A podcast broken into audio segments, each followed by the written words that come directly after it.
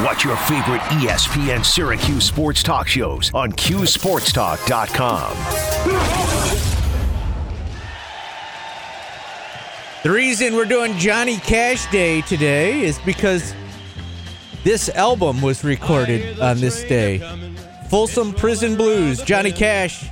I've been enjoying this. Yeah. Are you, are you saving his one number one for the next segment? He, he, it was number two. Oh, okay. Number two, but his highest charting song. Yeah. I've been enjoying uh, Artist of the Week uh, Day this w- week because I'm learning about artists. Like, yeah, this is a little I, bit out of our wheelhouse. Yeah, I'm introducing Johnny Cash to people. Had no idea what One Direction was. I didn't hate it. Yeah. So Johnny Cash, our Artist of the Day. All right. So with that, let's bring on our final guest uh, of the show, final guest of the week. We are pleased to be joined by the voice of the Fighting Irish, Tony Simeone, uh, is with us. Uh, Tony, thanks so much for coming on. How are you today? Uh, I'm doing well. I appreciate you guys saving the best for last. Looking forward to chatting with you. That's right. Indeed. Uh, all right. So we saw this matchup back on December third. And at the time, Paulie and I said, that was a good win for Syracuse. Notre Dame's pretty good. You know, veteran team. They they got J J. Starling and, and a whole bunch of, uh, you know, veterans in their lineup. Um, and, and we thought that that might be a quad one win at the end of the day. Uh, and, and then Notre Dame in the ten games since three and seven. Uh, they've beaten Georgia Tech, Jacksonville, and Boston University. So what has happened since Syracuse last saw Notre Dame? Yeah, it's it's a great question, and I think that game's kind of been a, an inflection point for both teams. I think Syracuse is eight and two since that game, and Notre Dame, as you said, three and seven, and really no high caliber win. Now, I will say, you include that Syracuse game; they lost that one by a single point. They lost to Florida State by a single point, and they led against Boston College at the final media timeout. So there, there's a glass half full outlook on this, where you can talk yourself into the fact that it could be four and two, but we know every team in the country can also probably do that as well. So the fact of the matter is they're they're one and five, and they've just, I think the biggest issue they've had this season is they've struggled to really string together consistent offense for forty minutes. They'll look really sharp. Uh, even the game against Georgia Tech, they had to win in overtime the other night. They they looked good for the majority of the game, but they still had, I think, an eight-minute field goalless drought at one point in the game. So it's been something they're constantly working on. But what's really, I think, held them back from, from maybe beating some of these teams that, as you said, we thought at the beginning of the year they'd probably handle a lot easier, uh, has been just an inability to score for forty minutes at, at a reliable basis. All right, so one uh, player that kind of surprised us in that first meeting was Nate Laszewski, who, you know, he was one for six from the field, finished with two points. He is this team's leading scorer. Um, you know, we don't expect that he's going to put up two points again tomorrow inside the Dome. It, you know, I, I guess bring us through his season to date, and, uh, you know, I guess was that an outlier, that two-point performance against Syracuse, and, and, and how has he been so far this season? Yeah, overall, it's an outlier. He's been in double figures, I think, all but maybe five games this year. I don't have it in front of me right now, but he's been really sharp. He's he's kind of a guy that I think that plays really well against certain matchups, and maybe he has to take a different role uh, against the zone. I think, frankly, the zone, um, they they did not do a great job of finding him a lot of clean looks in that game against Syracuse. As you said, one for six. Usually he's shooting it a few more than, than six times. Um, missed a couple open threes in that game against Carolina just uh, last weekend. He had a great game. He was seven for ten for for twenty points against a really good Carolina team. So you expect him in double figures, as you said. He, he's their leading scorer at thirteen and a half a game, and he shoots over fifty three percent from the field. But it, he didn't look comfortable, obviously, in that Syracuse game. And I think, frankly, if they're going to win tomorrow, they do have to find a way to maybe get him some cleaner looks against the zone. But candidly, against the zone last time, they looked okay early on. And as that game wore along, I thought the zone gave them a lot of trouble. And frankly, Nate was one of the guys that couldn't just quite get into the rhythm that we normally see him in against a more traditional defensive matchup. All right, so he's leading the team in scoring. I want to ask you about the, the guy who's number two on the list, and, and that's the mm-hmm. local product, J J. Starling, uh, star at Baldwinsville. A lot of people thought he was coming here, and, and instead he goes to, to South Bend. He's playing at Notre Dame for Mike Brey. Uh, can you kind of bring us up to date on, on what his season's been like and maybe what his ceiling is there uh, in a Notre Dame uniform?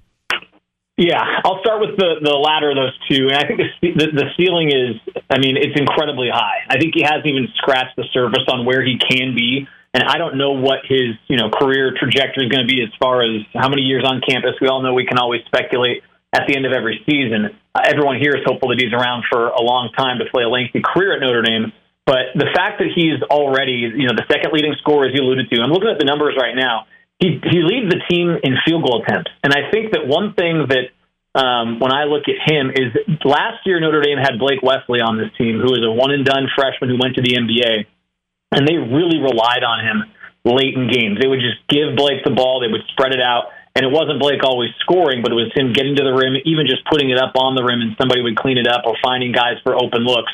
I think they want J J to do something similar, but they've got, you know, he and Blake have different skill sets. And I think it's been a process for him to really understand exactly how and when they want him to attack late in games. But we saw it against Georgia Tech the other night. Late in the game, he had the ball, he got to the rim, got them a huge basket in their, their late-minute comeback.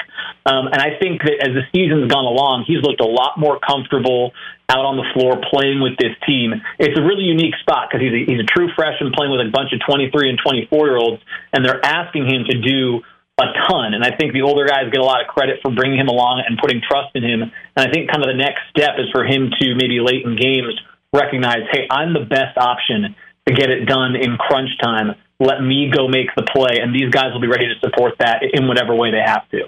How is this season playing in the fan base out there in Notre Dame? And, and, and you know, we're, we get calls on Coach Boeheim every day. What is the take on Mike Brey? I think that the, the fan base is, you know, football's king here, right? So I think that basketball always has maybe a more tepid response, good or bad, uh, just compared to football, because everything is about Notre Dame football, as you'd imagine. That said, it's a really historically successful basketball program, and that's been under Mike Brey for the last now twenty-two and a half years. He's the all-time wins leader here.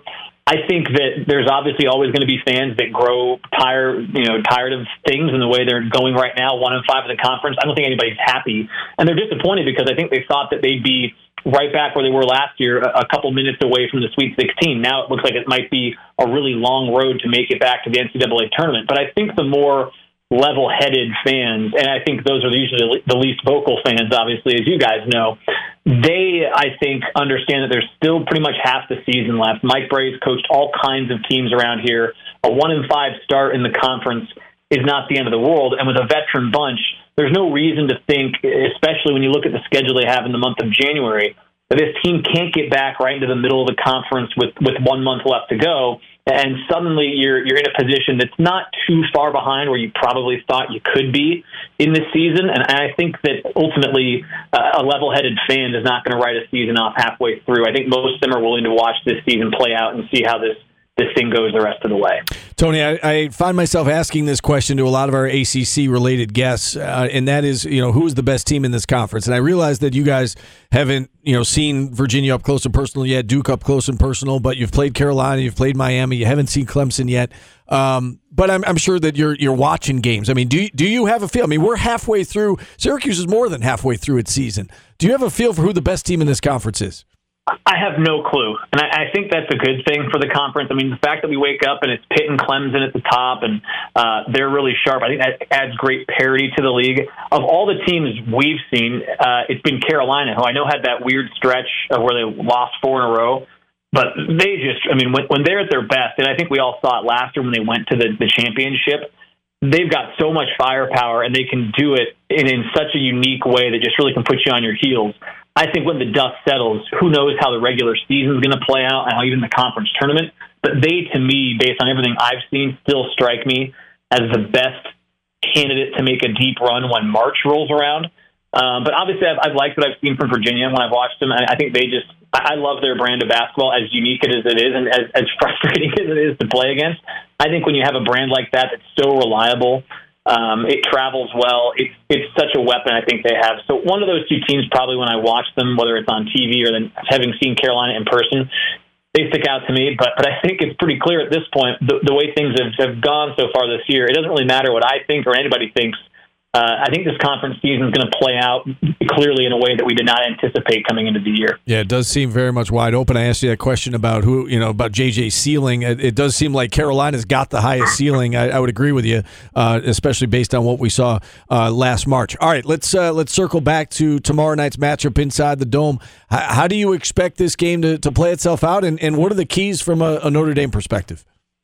Yeah, I'm really interested to see how Notre Dame responds. You know, they're nine and three at home this year, and away from home, four road games, one neutral site game, they're zero and five. And last year, when they finished second in the conference, they obviously had a lot more success on the road, and that's really, I think, where they managed to get themselves into the tournament with some some key road victories. So, you know, we can talk must-wins all you want. I mean, you can't really declare a must-win in the middle of January, I don't think, but this is as close as it gets to them, considering where they'd be if they fell to one and six. If they can get to two and five, then they're going to feel like they have a chance to get on a run. I think the key for them, I think they were eleven for thirty-three from three against the zone. And when I talked to, to Mike Brey before these Syracuse games now for, for two years in a row, he's pretty candid about it that, you know, you got to do, you know, things to kind of break up the zone, get the ball to the high post, get your looks inside. But he just also concedes you have to just make some threes over the top of the zone. So I really think keeping an eye on what Notre Dame shoots from three. eleven for thirty-three wasn't good enough this year. They shot the same number last year, and it was good enough. I think a great goal is can they get to twelve or more threes? I thought they missed some pretty good looks against Syracuse. Um, but, but I think that's just always, I mean, maybe it's, it's a lazy uh, assessment because of Syracuse always running that two three zone. But they just did not look comfortable the first time, even though it was a one-point game and a close game. Um, I think if they can manage themselves against the zone, they'll feel like they have a chance. And then you mentioned the guy, Nate Laszewski is kind of the guy that he, if he has two points again, I don't feel very good about it. If he gets into double figures around his average of thirteen and a half, I'll feel pretty good about their chances of playing a close game and, and possibly getting out of the dome with a win. Yeah, I, I think this is a tricky game for Syracuse. I know that, you know, locally we're looking at it as, man, they can't lose to Notre Dame, but, you know, this, it's all about matchups, right? And and this this could be a tricky matchup for Syracuse. I do have one more for you, uh, and, and that's that's Jesse Edwards. Uh, you know, twenty-two points, sixteen rebounds in the first meeting. That was his best game of the year uh, for Syracuse to date. Uh, he's a problem for Notre Dame. I mean, you know, he's he can be he can be physical. Um, you know, when he finishes around the basket, he's very effective, and, and Notre Dame doesn't really have a you know, a, a physical presence down low to necessarily push him around. Is is he the biggest problem when you look at how Notre Dame will combat what S U likes to do? Is is he the biggest issue, or is it, you know, Joe Girard and, and, and the guards? No, you're, you hit the nail on the head. I, I probably should have mentioned Edwards when we were talking about the keys because he was dominant in that game uh, on December the third. I, you mentioned that, twenty-two fourteen. I think at the time it might have been a career high in points. Um forty minutes, too. They, I know I read a stat he fouled out quite a bit last year. They couldn't really get him in foul trouble because, as you said, they don't have a true post presence or low post presence on either side of the floor like they did last year in Paul Atkinson, who is, you know, maybe not the, the strongest defensive player, but he was at least a body you could throw at Edwards and then also make him work on the other side of the floor if he got it in low. I think, yeah, he's a massive key in this game. I think can you find a way to get him in foul trouble is huge. As it relates to the perimeter, and I, I think Girard had a really good game last time. I think he broke out of that slump he was in with, with twenty points. Notre Dame actually, I think, guards the perimeter pretty well with Cormac Ryan, who's one of their better defensive players.